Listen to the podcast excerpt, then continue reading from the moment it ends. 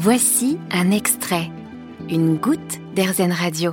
Depuis le 1er mars, les cantines et les restaurants collectifs doivent afficher l'origine de toutes les viandes. C'était déjà le cas depuis 2002 pour le bœuf, notamment à cause de la crise de la vache folle. Bonjour Laure Ducos. Bonjour. Vous êtes chargé de campagne agriculture et alimentation chez Greenpeace France. Vous pouvez nous présenter le contenu de ce nouveau décret. On y trouve quoi concrètement? C'est un décret qui va rendre obligatoire, comme c'est le cas déjà pour le bœuf aujourd'hui, euh, l'information de l'origine des viandes. Donc ce sera le cas pour les viandes porcines, ovines, pour les volailles également, et devra être mentionné le pays d'origine euh, en termes d'élevage, donc là où les animaux ont été élevés, mais aussi les pays d'abattage, qui peuvent être différents, ça on ne le sait pas souvent, mais les animaux sont en voyage, euh, du transport vivant notamment, et donc c'est l'ensemble des pays qui devraient être bien indiqués sur les étiquettes, et également euh, dans les restaurants, notamment les restaurants commerciaux. Euh, mettre cette traçabilité en place, ça va changer quoi concrètement pour le consommateur du coup? Eh bien c'est une, une avancée qui est importante parce que comme pour le bœuf, ça va permettre aux consommateurs de faire des choix, et ça va permettre on l'espère, d'amener plus de conscience sur cette origine, sur les transports que font les animaux et la transformation de la viande. Et donc, en général, ce que font les consommateurs, c'est qu'ils favorisent des viandes françaises ou des viandes locales. Donc, le fait que cette indication soit mise dans les restaurants ou sur les étiquettes, ça permettra de faire ces choix. Et donc, on espère que ça permettra de faire évoluer les pratiques vers plus de viande euh, française, ce qui est mieux, bien sûr, pour l'environnement. Ce qu'on ce rappelle souvent, c'est que si on veut réduire son impact sur l'alimentation, enfin réduire son impact sur le climat et la biodiversité, pardon, au travers de son alimentation, manger local,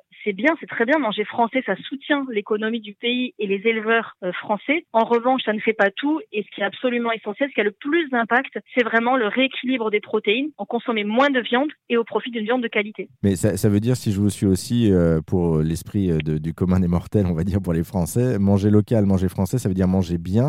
Et ça veut dire que la viande qu'on importe ou qu'on importait euh, du reste de l'Union européenne ou d'ailleurs n'était pas forcément bonne dans l'esprit des gens, c'est ça? Eh bien, aujourd'hui, il y a vraiment cette, cette image que vous venez de, de très très bien décrire, à savoir que le français serait de la très bonne viande et à l'extérieur, ce ne serait pas le cas. Or, c'est faux. On a vraiment de tous les cas de figure et aujourd'hui, il faut savoir que donc une viande bovine en France, elle est plutôt en général durable. Il y a accès à du pâturage, du plein air, etc. Par contre, il y a de fortes émissions de gaz à effet de serre. En revanche, les filières de la volaille, des volailles et les filières porcines, lorsqu'elles ne sont pas bio, sont généralement très industrialisées et notamment, on importe du soja OGM pour les nourrir et ça, ça a des impacts majeurs en termes de dégradation des écosystèmes. Donc, vous pouvez avoir un porc élevé à côté de chez vous, mais qui a un impact majeur sur l'environnement. Et ça, ce n'est pas la mention de, de l'origine sur l'étiquette qui va échanger quelque chose. Donc le, le, nouveau décret finalement est bien, mais peut être encore amélioré si je vous suis bien. Alors le nouveau décret, il est très bien. C'est un premier pas vers un, une alimentation plus responsable, mais clairement, ce n'est pas du tout suffisant. Et aujourd'hui, il faut absolument que le gouvernement et les citoyens aillent vraiment vers du moins et mieux de viande, et sans les opposer. Bien évidemment, il ne s'agit pas de devenir végétarien, c'est simplement de réduire les proportions consommées et d'aller vers plus de viande de qualité, donc locale ou française, oui, mais également biologique.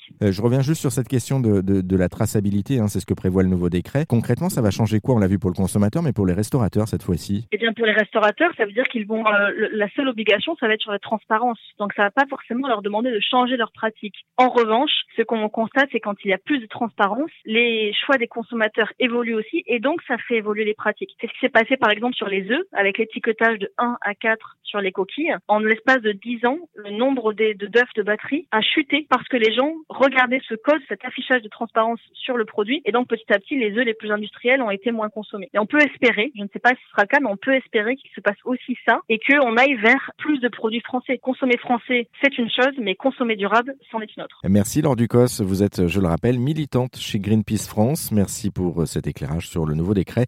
Décret qui met en place depuis le 1er mars, je le rappelle, l'obligation de tracer les viandes dans les restaurants collectifs. Merci à vous. Vous avez aimé ce podcast Erzen Vous allez adorer Erzen Radio en direct. Pour nous écouter, téléchargez l'appli Erzen ou rendez-vous sur erzen.fr.